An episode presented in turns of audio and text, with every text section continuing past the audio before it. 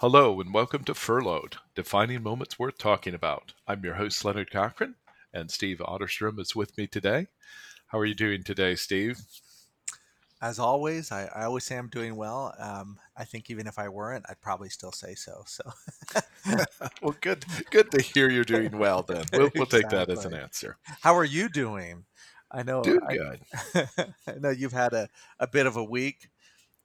Yeah, yeah. It, it's little interesting. So I, I did find out, uh, oddly enough, the same day as Ruth Bader Ginsburg passed away, my uncle passed away. So they both passed on Friday. And uh, I was doing some gig work at the time. So I didn't find out until much later in the day, really about either of them. But needless to say, uh, his, his death is a little bit closer to me than hers. And uh, that being said, you and I talked some prior to beginning the recording. So just a heads up for our listeners, we're we're actually going to go ahead and talk some about that. So we'll we'll talk about both the two of them and a little bit about uh, the legacy we want to leave behind. And so it, it, feels more like a Halloween episode, but it just seemed appropriate uh, with her death that we just sort of breach this topic right now. And so uh, just a heads up. So yeah, this this is going to be a downer episode. Maybe well, maybe it'll be an up or two. I'm I'm hoping we find some redemption in it, but yeah, certainly um, it, it's a difficult topic that we all are going to go through one way or another you know yeah.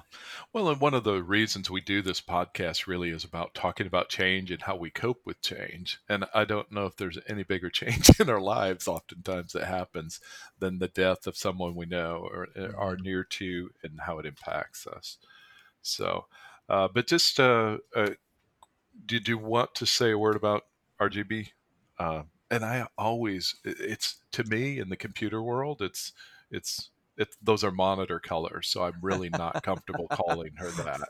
And, yeah. and I, if you just call her Ruth, it's like who is Ruth? So I, I, yeah, anyway, Ruth is my mother-in-law. That's, so yes, yes. yeah, so RBG. Uh, yeah, Ruth Bader Ginsburg. Ruth Bader Ginsburg. I, am never yeah. quite sure how the, the, you know the proper pronunciation, but you know I, I, think that's it's one of those things, and I'm, I'm certainly not the, a person that would be in a position to eulogize her, other than you know, I think for many uh, people, she was definitely seen and continues to be seen as um, both in her legal career prior to becoming a Supreme Court justice, and um, and then as a Supreme Court justice. Uh, you know, sometimes people get upset when they're like those activist liberal judges. um, yeah and of course, you know, whether someone is an activist or whether someone is uh, actually progressing society, it has a lot to do with the perspective of the person who's watching what's happening. Uh, but mm-hmm. certainly, she was someone who um, was an advocate for um, immigrants. She was an advocate for women's rights. Um, and I think in, in many ways, you know, our legal system, and, and I, you can argue that no, it's not this way, but it's just it's just a reality. I'm not trying to critique it. It's just the truth is from a civil perspective, so civil law, you've got criminal law and civil law. There's only one legal system, and it's one that is for the wealthy. That, uh, for the most part, unless you have a real major claim, if I get upset with Leonard, I, I could not afford to take him to court.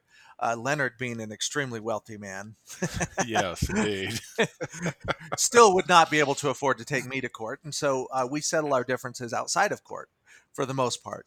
Um, but when it, but really in that in that civil world, it's it's always been the system for the wealthy. And when you come to the uh, criminal one, we have two different systems. We have a system that uh, benefits the the status quo, and then we've got a system that does not benefit uh, those who um, are maybe on the bottom end of society. You know that if you have money, you will have a legal defense. If you don't have money, a court appointed attorney will help you get a plea bargain that you might have been able to get on your own anyways. But uh, there really isn't a good legal system for people without resources. And I mm. think that's part of what her legacy was, um, was in tearing that down just a little bit and in equalizing some of those those items. And of course, you know, if you get into reproductive health, uh, that's where people are most concerned right now on both sides of the argument Um, one of the things, just to kind of let our um, international, uh, outside the U.S. listeners know about what what's why this is so important mm-hmm. um, to people in the United States, is the issue of abortion.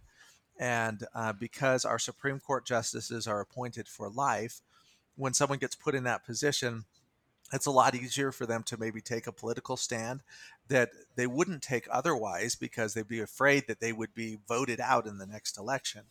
And um, oh, going back in 1970 something, landmark case, case Roe versus Wade uh, was um, decided in a 5 4 decision at that point, saying that states could not inhibit the right of a woman to have an abortion during the first trimester. Sometimes people bring up late term abortions, but it has zero to do with Roe v. Wade because Roe v. Wade actually allows states to create laws that would um, inhibit that. But here in the United States, there's a there's a big push. On one side, they say we're pro-choice, pro you know the choice of a woman to make a decision uh, for her own reproductive health. On the other side, you have I am pro life. I am for the life of this unborn child, um, even in the in the first trimester of pregnancy.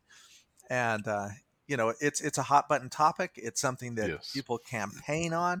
Um, I personally feel that neither side has any vested interest in winning because it makes them so much money when they want to campaign that they can come out and say yeah our side is so important and, and people will put a lot of money into it um, but that is why there's this concern is because her being considered one of the liberal judges it does create an opportunity for that case to be revisited um, my own personal opinion and i think a lot of legal scholars would look at this and say you can appoint people to the court but they actually don't end up being liberal or conservative, maybe in their first year. But yeah, they kind I, of settle into their own, and it ends up being a hodgepodge of both. And yeah. I think the court opinions actually support that as well. What are your thoughts, Leonard? Yeah, no, fully agree, Steve. Uh, definitely, it it is a big topic. I mean, my gosh, uh, Friday evening they were already announcing that they would be looking for a replacement and so on, and and so it, it seems as though there's a, push to rapidly replace her uh, because of the abortion issue specifically. Uh, but to your point, there's been many people appointed in the past by conservative presidents, by liberal presidents, and when they sup- put those people in the Supreme Court position, they ended up not necessarily getting exactly what they had hoped they would get in the end. And uh, to your point, it's a lifetime appointment and I, I'm sure that's why it is a lifetime appointment. So people can have the liberty to speak their mind and interpret the law as they will without repercussion of being voted out or fired or whatever the case mm-hmm. might be. So, but yeah, so nonetheless, though, she has passed away and left quite a legacy. It's my understanding. Um, I, I've not done a lot of reading about her, and I'm not the history guy out of the two of us, obviously. Uh, but I do know uh, I, I, read something, heard something where it was um, prior to even being appointed to the court system uh, that she had argued, I believe it was five or six cases before the Supreme Court, and won. It, it, was either four out of five or five out of six cases she had won for women's mm-hmm. right prior to even ever sitting on the bench of the Supreme Court. So, certainly a woman that has made a big mark in the American culture and in our society. And so a lot of people certainly paying her homage and respect for that. And I think and even, then, you know, almost any woman that goes into uh, the legal field, you know, it's almost like mandatory that she be an idol because yeah. she has has really opened up what was a men's club. Um, Absolutely, yeah. I was reading a little bit on it just in preparation for today, uh, and recognize I th- she was one of six women in Harvard Law School, the 500 attendees, and she was one of six women. And so uh, we're talking in the 70s, late 70s, early 70s, rather.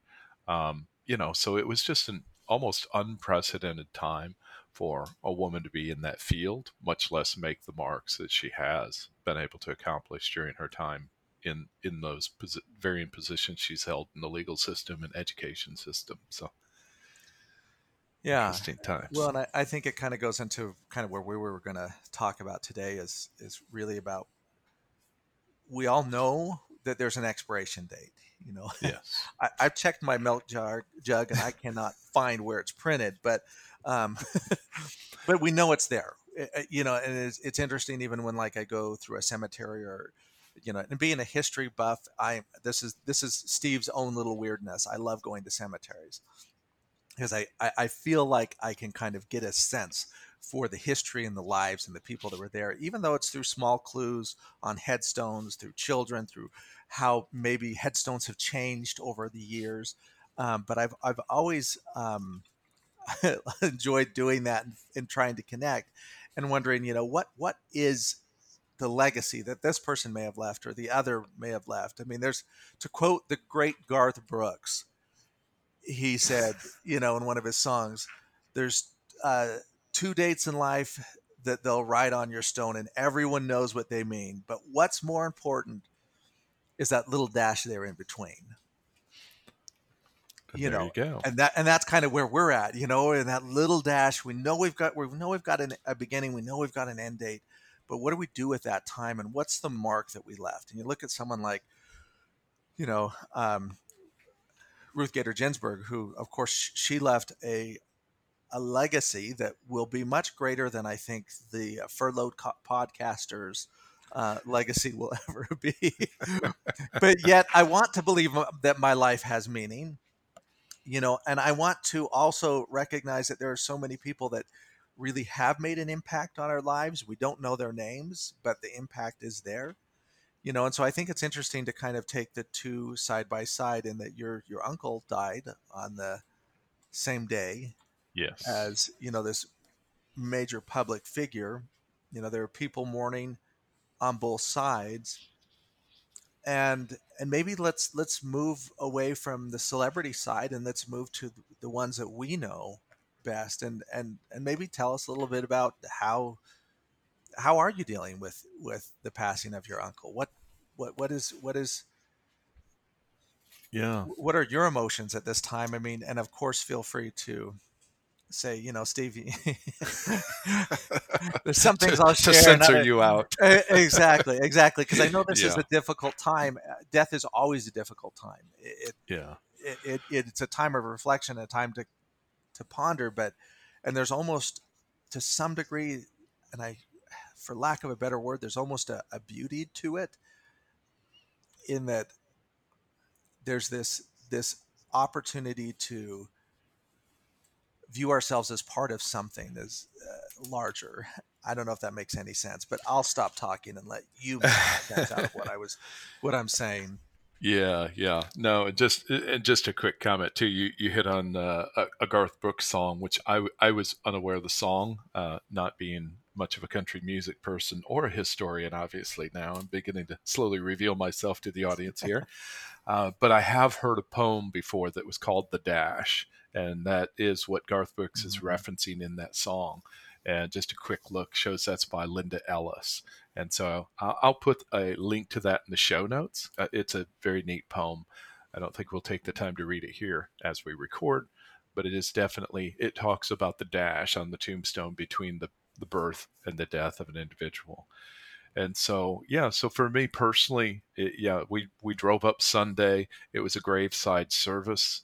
Um, there were more than 10 people there. I know COVID has uh, sort of limited to 10 people here or there, but I, I think we're in the minds of the community in this area of the country. We're sort of almost post COVID, although it's still very real, uh, but it's a little more relaxed and, and purely uh, a lot of mask wearing, but that's about it for the most part.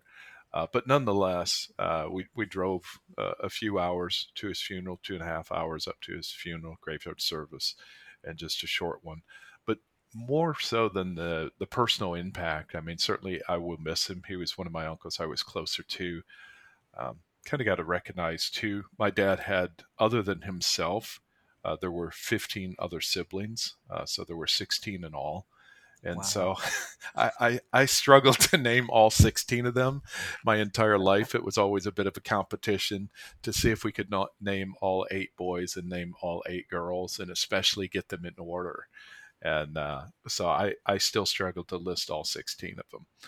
Um, no disrespect to those that I can't recall, but uh, they, you know, his his oldest siblings were as old as what my grandparents were on my mother's side, so didn't have a lot of contact with some of them yeah. along the way. But nonetheless, we're in the we're in the lower numbers. We're in the smaller batches of kids. Uh, there were three sets of children, uh, three different mothers involved, all with the same father. One of them being a half uh, sister. She she literally had a different father and was married in, so she was only literally physically related to uh, three or four of the children, uh, and they were her her half siblings because they shared a mother rather than a father. Um, but yeah, so my uncle Wayne, though he's I I have his hair, uh, which I'm a bald individual, and I also have his chin. He had a, a sort of a dimply chin, and uh, so beyond that, he was a mechanic and did a lot of things that I wouldn't be able to do. But he was a good guy. But what was most interesting to me, Steve, though, is um, just being there and admittedly the distance, the drive to see the family. It's been a number of years since I lived in the community where he lived and things. Um, so I, am not as close as what a lot were, but it was just kind of interesting to watch the process itself of the the funeral service and as I was there, just sort of looking at some of the rituals and some of the practices that we have for the service itself, um, graveside service still had to have pallbearers. So the pallbearers just walked from the car or the hearse up the hill to where the gravesite was. Well, you know, he they could have had him sitting there when we got there, I guess, since we knew mm-hmm. what time to show up. Uh, but you know, they still had the flowers on their shirt, and uh, needless to say, you know, brought him up there. A uh, couple songs were sung, and it, minister. It was pretty informal over by and large compared to some funerals I've been to, and in part could be because of being outside, and uh, there were two tents posted, one with seats under it for uh, the siblings and some of the uh, immediate family to set under, and then the second tent for the rest, the like myself that wanted to avoid getting sunburn on top of my head to gather under, and then the rest of the folks scattered around. But uh, the minister just it was a very nice, kind of informal, conversational type of a sermonette that he provided, and of course, being a Christian funeral, uh, speaking from Scripture and um, flipping through a few verses here and there. Um, so it was just kind of interesting to sort of think about the ritual that we go through itself when a person dies. Uh, but more importantly, though, I, I really I, I, think what the most significant thing though is thinking about legacy, uh, mm-hmm. and you you hit on that already. And so, what is the legacy? And you know, for me, you know, my uncle's legacy is going to be different than a number of other people. And that's one of the kind of funny things about legacy, even with uh, uh, RBG, you know, we talk about her legacy. It depends on whom you speak to as to what that legacy is, because I know mm-hmm. currently in the wonderful politically hot world we're in, some people are quite excited she's gone because that means mm-hmm. an opportunity to put a conservative judge on the Supreme Court. And then, of course, other people are deeply grieving, not because they knew her as a person, but because of knowing her political views and what she had fought for. And so again, it's its perspective becomes so important to how a person views it. Um, so I it, it gives thought to me. Generally, it gives thought to my own life, you know, and and what my own legacy could be. Which e- even being alive, I think we have a legacy, right? Mm-hmm. So um, just give some thought to that. Well, it's so, interesting. Like we, we yeah. believe life needs to have meaning to it. You know, and I've even heard it from the perspective when somebody's life has been in danger, but then they they miraculously survived, and they say, "I have something else." That I'm supposed to do here. That's why yeah. I'm alive. You yeah, know that, that, I still now. had some some mm-hmm. purpose mm-hmm. that I hadn't completed, and and yet I've always had trouble with that because I've known plenty of people that I felt had had yeah had something well, left you know I, I, remember when actually um you know my my my father um, lost his dad when he was pretty young. He was they lived in a coal mining town in southern Utah, and that was just a very common thing to lose. Um, he said he wasn't the only one on the block. That on every single block in their little town, there was at least one coal mine widow out there. And um, I remember we were at another funeral, and it was for someone who was young and um, had um, a son as well. And there was some sort of comment made about God needing to take home um, this, you know, this young father. Uh, that he there was some higher purpose, and you know my my dad who's pretty soft spoken it doesn't usually doesn't usually interject himself um, into other people's business he said well i lost my dad when i was young and i can tell you god didn't have any greater purpose for him than i did mm-hmm. yeah you know yeah and and uh, you know but we we've with i can understand it, from both sides there's this this feeling that life has to have meaning, but it doesn't seem like the universe really cares. You know? Yeah. Well, it, yeah, and I think it's our our feeble attempt to try and put some meaning to it. You know, because uh, um, I, I, don't know exactly why we me- immediately bring God into it, other than we are thinking about the eternal, obviously, uh, yeah. or questioning it when when a person dies.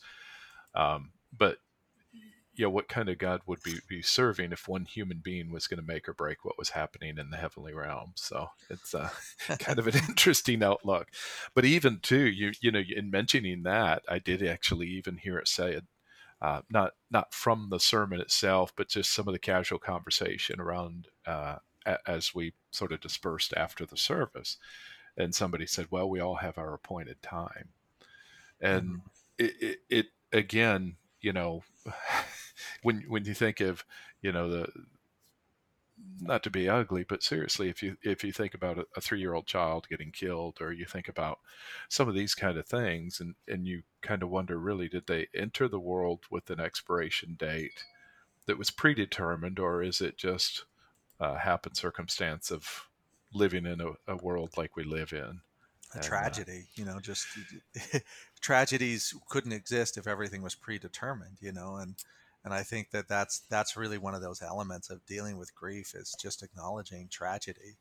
Yeah. You know, I I have been so fortunate that I have never lost a child, but I have been near people who have gone through that grief, mm-hmm. and um, and there's just nothing like it. There's yeah. There's and there's no there's nothing good about it. There's no, you know, God needed a little baby up there, you know, or they needed, yeah. you know, it, yeah. it, it's just horrible. And it's just, it, it, there, there's not a, there's not a silver lining uh, for yeah. those types of things. And I guess I say that, and then, you know, maybe somebody needs that silver lining and I'm not the person to say there isn't one, you know, but from my perspective, it just, some of these things appear to be just complete tragedies. And, and if there is meaning, it's in what do I do with that tragedy. You know, like I think of uh, several years ago, um, there was a,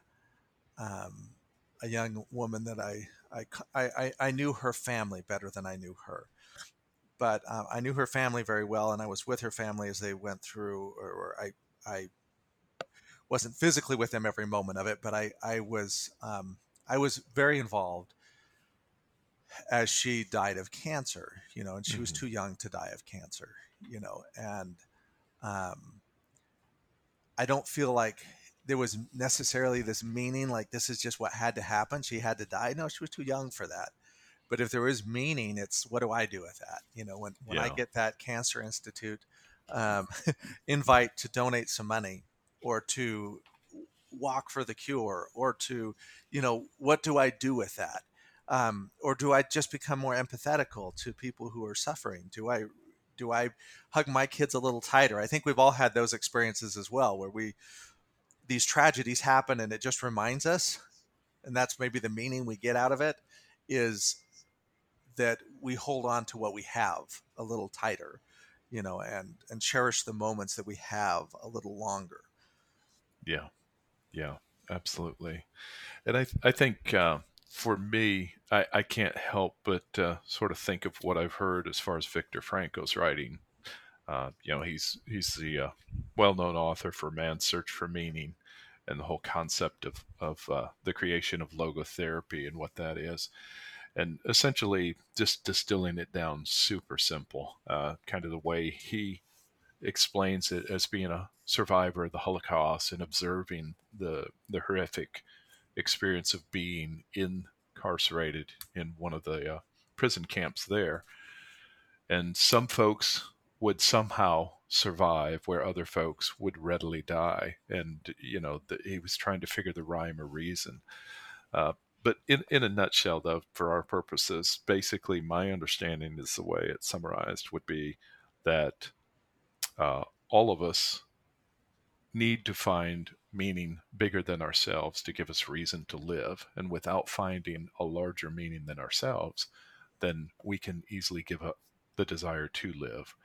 And I recognize, you know, Holocaust and a lot of these situations, our desires are not necessarily involved, but we can survive a lot of affliction and we can survive a lot of pain if we have the thought and belief system that there is a cause bigger than our own and that's uh, and and to me that uh, that is really kind of where I find myself as well as that's the camp I land in, and knowing that you know I, w- I would like to think that life itself is more meaningful than my individual life is that there is something bigger than myself.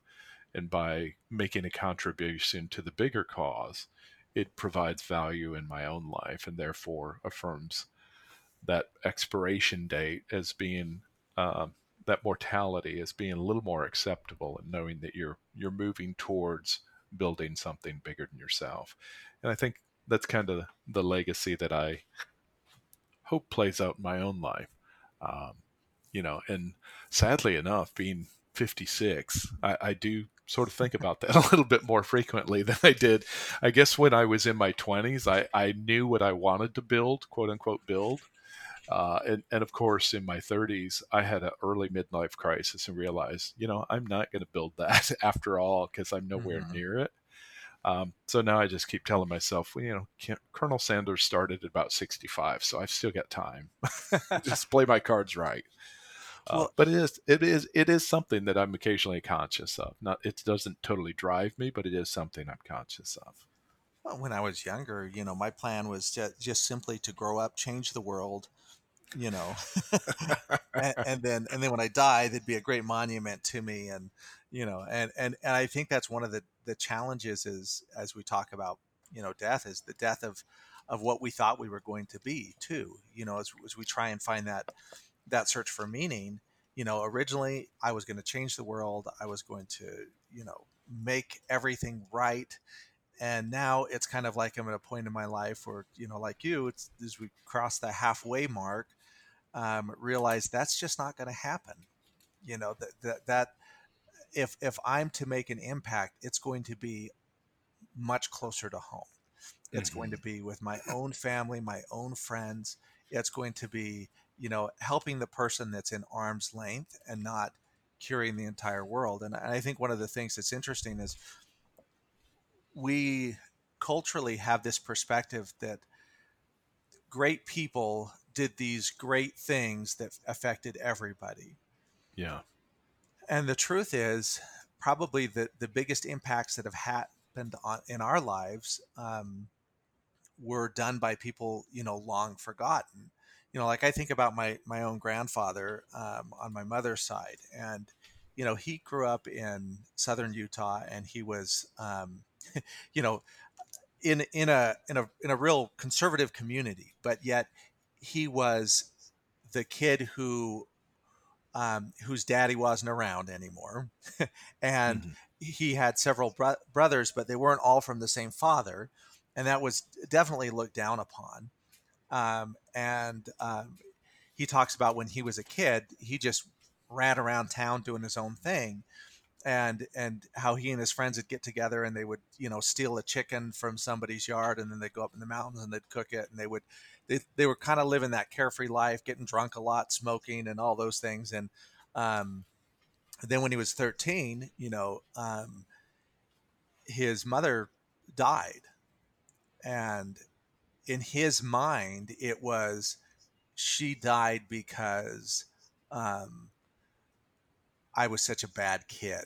You know, the heartbreak was too much for her, and so uh, you know it, it devastated him. Mm. And yet he's also so now he's he's he's an orphan. He's 13. Um, you know, this is in the early 1900s. You know, probably I'm guessing. Trying to think what year he was born in, but it would have been around 1920, 19, 1925, 1930, somewhere in there. And um, so there's not like a lot of social nets to catch him. Yeah. And and really, the story should have been at that point that um, he went off and did something dumb and died, and nobody ever heard from him again. But somehow he found his way to Reno, Nevada, and he was scooped up by this guy who ran a little grocery store. And he taught him how to make milkshakes. and uh, he, he said he became a soda jerk. And it was like the beginning of a responsible life after that you know that uh, just some person who I don't, I don't know the guy's name and you know what? I'll probably forget to pass the story down and even if I don't my kids will forget to pass the story down. But um, that person getting my grandfather's life together is is really why my life exists in the way it exists right now. You know mm-hmm. so there's just so many pieces that play in I think it goes into Leonard what you talked about and wanting to be part of, of something bigger and we are you know, there's yeah. nothing we do that happens in a vacuum. Um, and it's really hard to know where we made a difference. I don't think that in that gentleman's funeral that they talked about the impact he had in giving my my grandfather a job. You know, right. he probably just thought he was giving a kid a job. He didn't realize he was saving his life. Yeah. And and really what you hit on Steve is it's our challenge is how we measure you know because again just just like you said I, I, was much like you when i was young. You, know, you sort of wanted to make your mark and save the world and be this hero. And if you really get honest about it if i really get honest about it when i was younger my motives were really so much all about me and what i wanted to do. Now i thought it was a good thing that i wanted to do but it was all about me and i. And mm-hmm. now that i'm older and uh, not that terribly old, but older, uh, have have a couple of grandkids and whatnot. I recognize, you know, some of the greatest things that I actually can do are to sacrifice what I want to do for somebody else. And so, in plain English, let's make it practical, right? I've got a, a, a seven year old grandson, eight year old now grandson, and a two year old granddaughter. Well, they don't care how much money I make they don't care how successful I am in the workplace.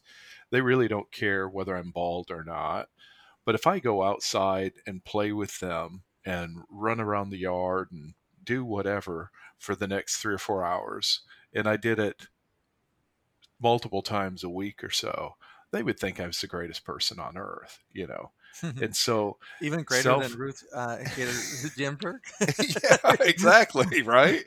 You know, and so it really, and that's why you know we we started off talking about perspectives, and and that's why it's so important to keep in mind is to whom are we trying to live our lives for, and whose perspective are we concerned about, you know, and how are we measuring you know so i, I really and, and, maybe age is a factor maybe it is wisdom with age or maybe it's just i'm i'm settling in and recognizing i'm not going to accomplish as much as what i one day had thought that i would but i'm really recognizing the way that i spend my time in sacrifice really is a bigger reward than the time that i would have spent trying to build something up and I know that's a horrible thing to say, especially in the United States. It's so counterculture uh, but it's mm. true. I mean, even you know, if we look at Mother Teresa, you know, nobody would say, "Gee, I wished I was like her and lived her lifestyle."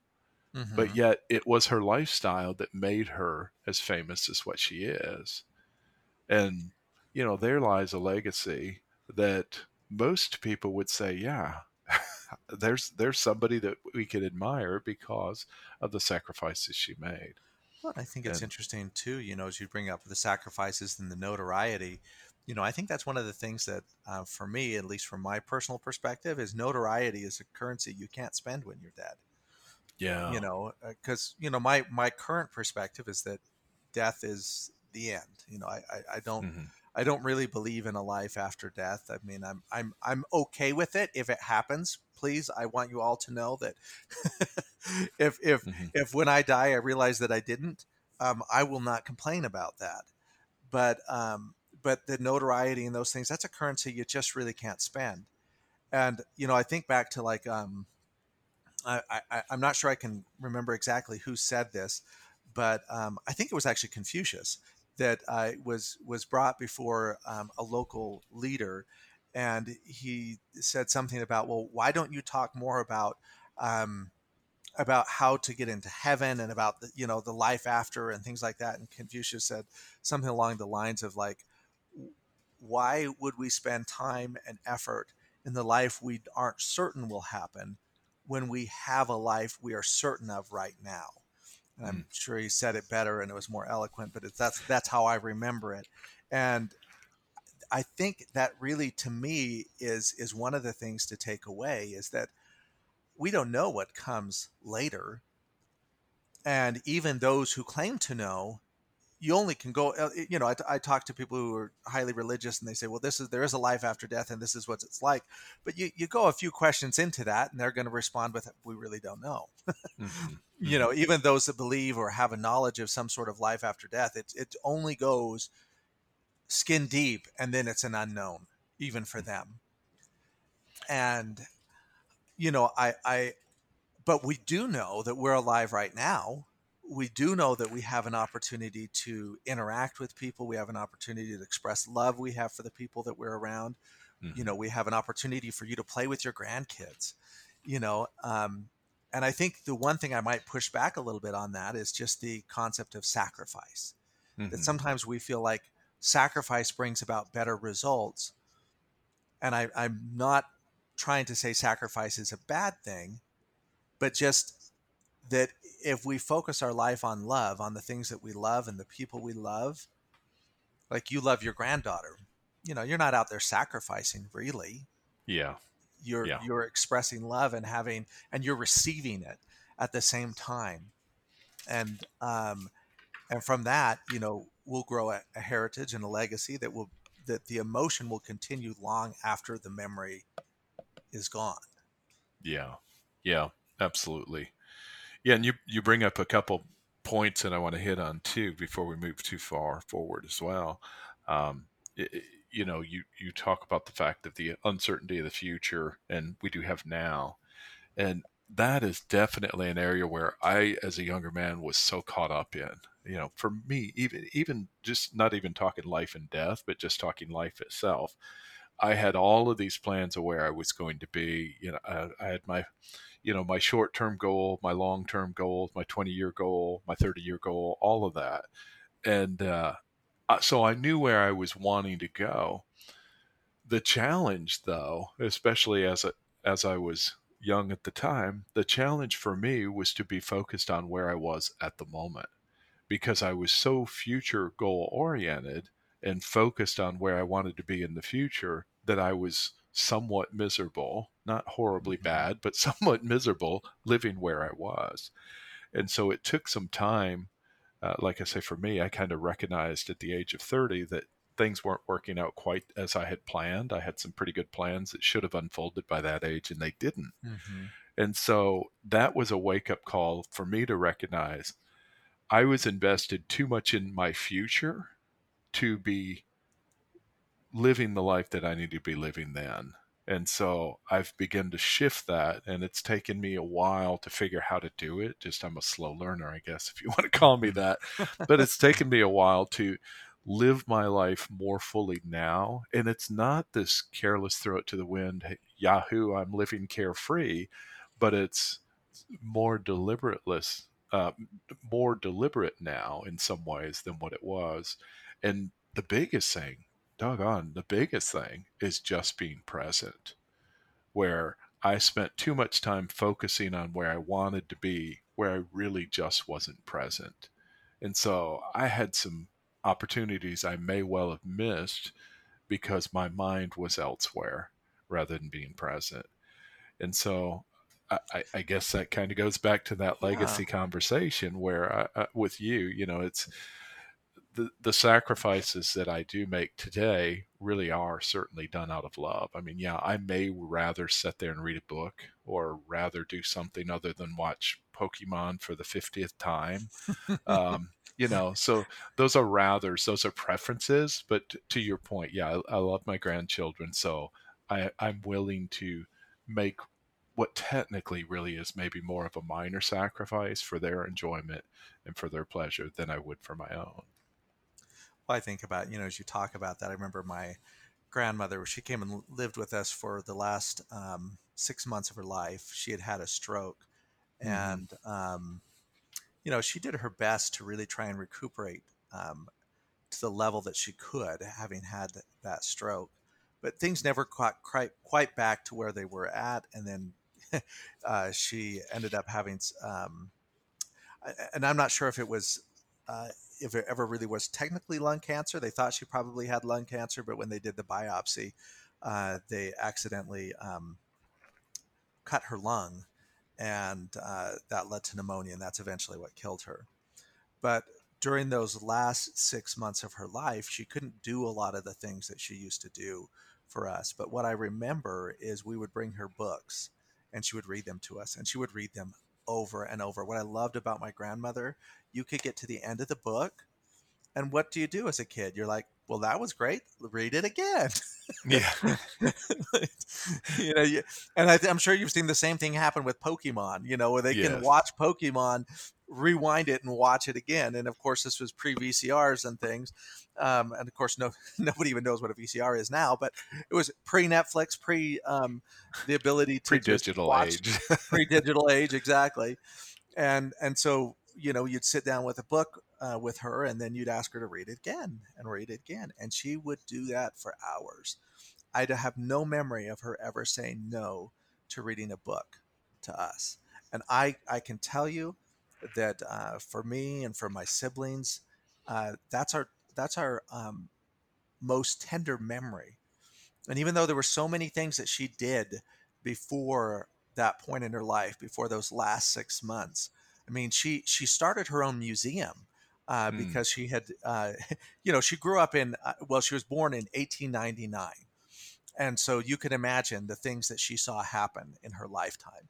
You know, um, she she had uh, remembered her first move going from one house to another. She did that in a covered wagon, and then she talked about seeing the first automobile come into town.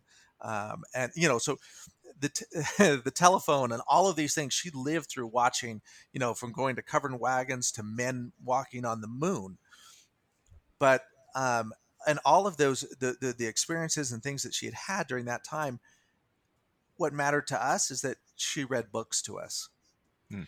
in the last yeah. six months of her life and you know and I, I think our legacy we maybe we want it to be um, you know ruth bader ginsburg type of thing where you know she she um, will have a legacy that's in print and will go on for a very long time and it's certainly we don't want to downplay that legacy but it's not one that the rest of us can do. You know we can't all be her but we yeah. may be able to read books. Yeah. And and that i don't think is any less valuable. Maybe i'm just saying that because i want my life to mean something. Yeah. But well, I, I, I, yeah, i'm not sure it's any totally, less valuable. Right no, I think you're totally right, Steve. And and that goes back to that measurement and how we measure. You know, so if we want to try and measure ourselves against uh you know, a, a, against a legacy like hers, we we may well fall short. But you know what? It that's not the legacy ultimately that matters to those folks that are around us. You know, and it just as you say, it's read another book or whatnot. Um, it, it, it kind of reminds me, I think it's Matthew McConaughey that one time said it in an interview. They were asking about his celebrity status and concern about losing his celebrity status. And it may not have been him, but I think it was. Um, and he made mention that, you know what, he, he didn't possess that himself anyhow. Whether he was a celebrity or not was not something he could choose, it was something that was given to him Mm-hmm. And I think that really kind of ties in somewhat with legacy as well. You know, we we can influence what legacy we leave by behind by being the person we are. Uh, but I don't know how much we really get to choose our own legacy anyhow. You know, it's mm-hmm. just living our lives the way that we need to live it, live it in a way of, of loving those around and fighting for causes we believe in, whatever it is we choose to do. Uh, and then I think the legacy itself is is pretty well formed by those people that we leave behind, and they they form their own thoughts as to what that legacy is because well, they have that lens of perspective that we can't have. And I think we have a very hard time with the concept that there will be many more things that we won't do than what we will do. yes it's almost infinite the number of things that we won't get done in this lifetime. yes. The reason I laugh is I've recently surrendered some hobbies that I recognize, you know what, they just don't fit in the priority priorities of my life anymore. Mm-hmm. And I love doing them. They're great fun, but I've never honed my skills well enough to make money at it, never honed my skills well enough to make a big investment of time, money and effort into improving those skills. And so I've, I've resigned to the fact that, yeah, this is something that I did once or twice and enjoyed, but it's not something I can pursue based on what else that is important to me. And so I've had to just accept the fact I'm eliminating some things from my life that I enjoy, um, but I'll never, never need to spend as much time trying to pursue as what I thought mm-hmm. I would at one point. Well, I think of I think of Don Quixote fighting the windmills. you know, the, the whole story behind Don Quixote is that, you know, you, have got this person that goes out and he's going to fight all the good fights. And, um, and he's going to come back, you know, this, this incredible victor and things. And, you know, we have so many windmills in our life and probably every, and I think that's the thing I love about Don Quixote. All he fought was windmills. I mean, he fought other things, but he never he never was actually getting the rubber to meet the road to mm. fight the fight that he hoped he was fighting. And I feel like for many of us, that ends up being the way we look at our lives, whether we're looking at them correctly or not, is that there are more failures than successes. There are more things undone that are done, but uh, it's not really what it's about. It's about what we were able to do. And even what we were able to do, we may not be very good at identifying the things that were successful. You know, I think um, the the Buddhist perspective on pain is that, or, or I, I, believe it was Buddha that said this, is that we we are in pain because we can't accept the reality as it is. Mm. That we want to change reality, and that's what causes us pain. That if we could accept our limitations, if we could accept our mistakes as it's just what happened, it is just the reality. There's no reversing, going back in time and fixing it because real pain happens when you're when you're running against an absolute impossibility, like trying to fix things that happened in the past. Because yeah. they won't change. They're going to stay there. They're, it's it's um, accepting that and finding a way that that we that we can move forward uh, with our, our little wins. hmm. And, yeah. and, and we can't do that until we just acknowledge the past and acknowledge the present. And this is where we're at. This is this is the inventory that I have, and this is what I can move forward with. Yeah, yeah. This is the inventory that I have. I, I like the way you said that, Steve, because uh, it, it really does come down to sort of surrendering to the facts and embracing what we have and just mm-hmm. uh, moving forward with that rather than fighting and resisting. Well, well several years ago, and I, I know I've told you this story before, but you know, my goal uh, since high school was to become a great attorney, to be a Ruth Bader Ginsburg mm-hmm. type of person, you know, and and life happened. It hit me in ways I didn't expect. I mean, first off, I didn't come into this life expecting to be dyslexic. So I didn't, I didn't, I didn't, you know, say, oh, reading is going to be a challenge for me.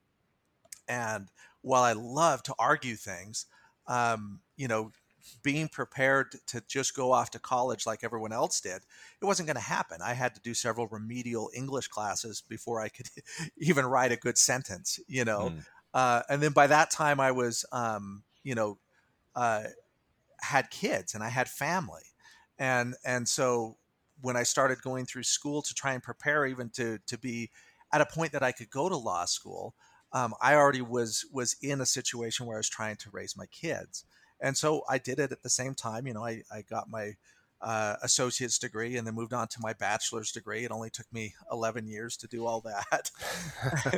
and then I was exhausted. You know, I wasn't ready at that point, and I didn't even know how to go on to law school because I still had kids. Right? I'm raising them. How do I how do I stop my life for three years to try and to try and get into? And I didn't even know if I could be accepted to one.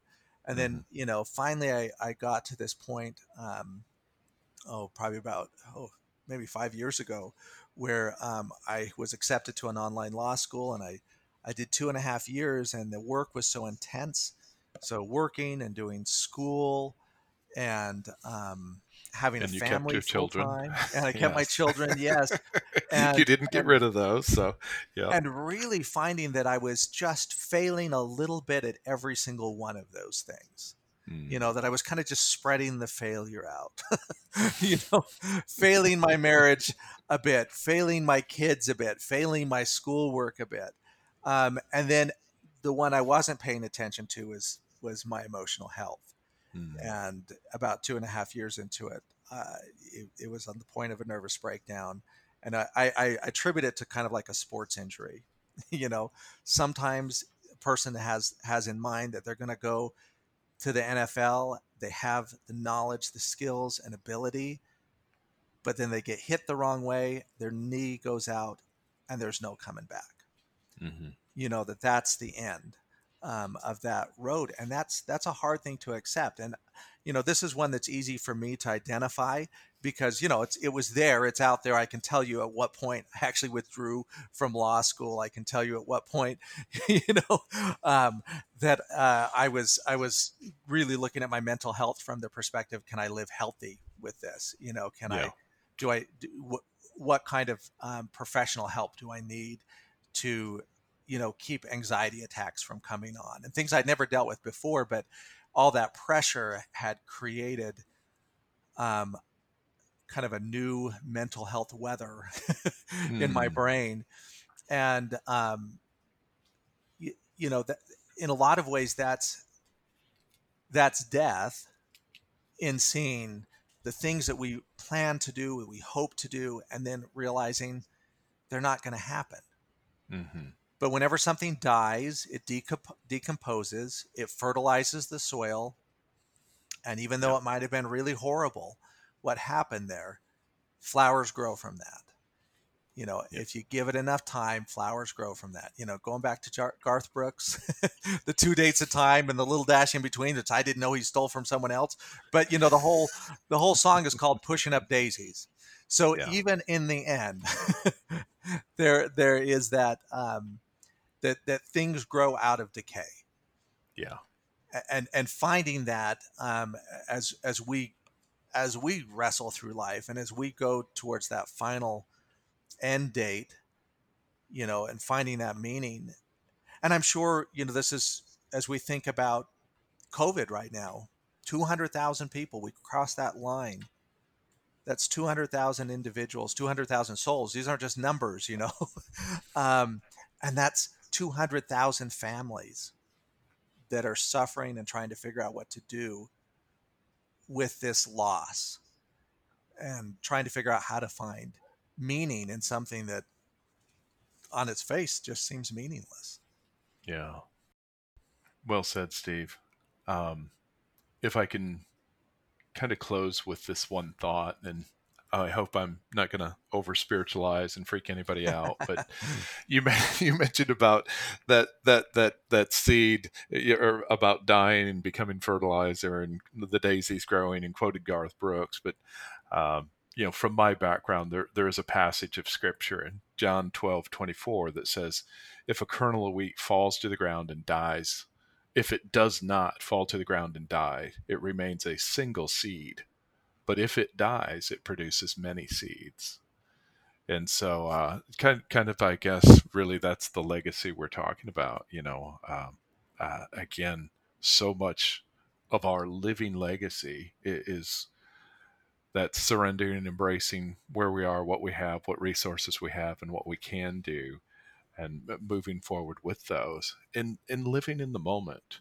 And again, not that it's a spontaneous, whimsical living in the moment, but living with purpose in the moment and being present is certainly one of my big takeaways. And I think maybe just to add two other little quick things. One is we've talked about some really heavy subjects today, and yes. um, I, I want to make sure that if, if anyone is going through, uh, you know, those those difficult emotional uh, stresses that have to do with the topics that we've talked about today, um, especially I want to remind anyone that you know I know I know there's a lot of stress on the world right now. The world is stressed. Yes. I feel like we're rubber band, just ready to to burst or to spring back or whatever it's going to do. Uh, but if any of you are in that uh, situation and, and you are considering anything, you know, like uh, self harm of any kind, you know, this is this is the time to reach out and get some help. Um, there there are a number of resources available to you. You can walk into any emergency room and uh, even in COVID times, you yeah. can walk into any emergency room and you can let people know how you're feeling. You don't have to worry about your insurance; that can be worried about later on. Uh, but you can walk in and you can get help. Um, and uh, of course, you can always reach out to us, and we'll do our best to to uh, direct you to the correct resources as well uh, because we care about you other people care about you as well. And and i know this was a heavy topic so that's why I, fe- I felt like maybe it was makes sense to bring that up. Uh, the other thing i want to remind you all is voting has started in many states. We talked about voting in the past on one of our podcasts.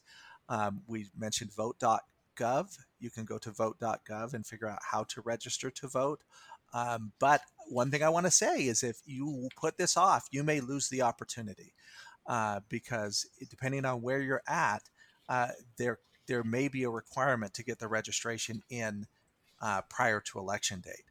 So um, if you haven't done that already, vote.gov, make sure you get on there, figure out how to vote, get registered. Uh, we need your voice. All right, Steve, thank you. And yeah, just to echo quickly what you had said too, uh, obviously we'd love to hear from you. We're not licensed psychologists or licensed counselors. We can be a good listening ear, though, if you do need a friend or someone to shout at, feel free. And as Steve said, we'd certainly be glad to try to direct you to some resources if we can be of source to you. And so feel free to reach out to us at furloughedmailbox at gmail.com, furloughed mailbox at gmail.com. And we would be glad to follow up with you in some way, shape, or fashion. So, with that, folks, as Steve talks about the stress of the times, it is definitely here. And uh, unemployment's running dry for those of us that are out here looking for work or looking for a return to work, as it might be. Uh, so, just continue to be present, continue to think about what you do have rather than what you don't have. And again, reach out to a friend if you need to as well. With that, we'll wrap up this episode. So hopefully, we didn't depress you too bad. You'll be back next week. we promise we'll be we a little promise. more upbeat. We'll make it happier. Leonard's going to tell a really funny joke. It's going to be so worth it. I, I will. I will do a lot of research and find a good joke for next week. But until then, we'll, we'll say thank you again for joining us and goodbye. And also, don't forget to shout out to our sponsor, UpWords Unlimited. Dot com upwords w-o-r-d-s unlimited.com and their specialty is helping teams and people improve their conversations connections collaboration and community so with that we'll say a final goodbye take care everyone bye bye bow, bow.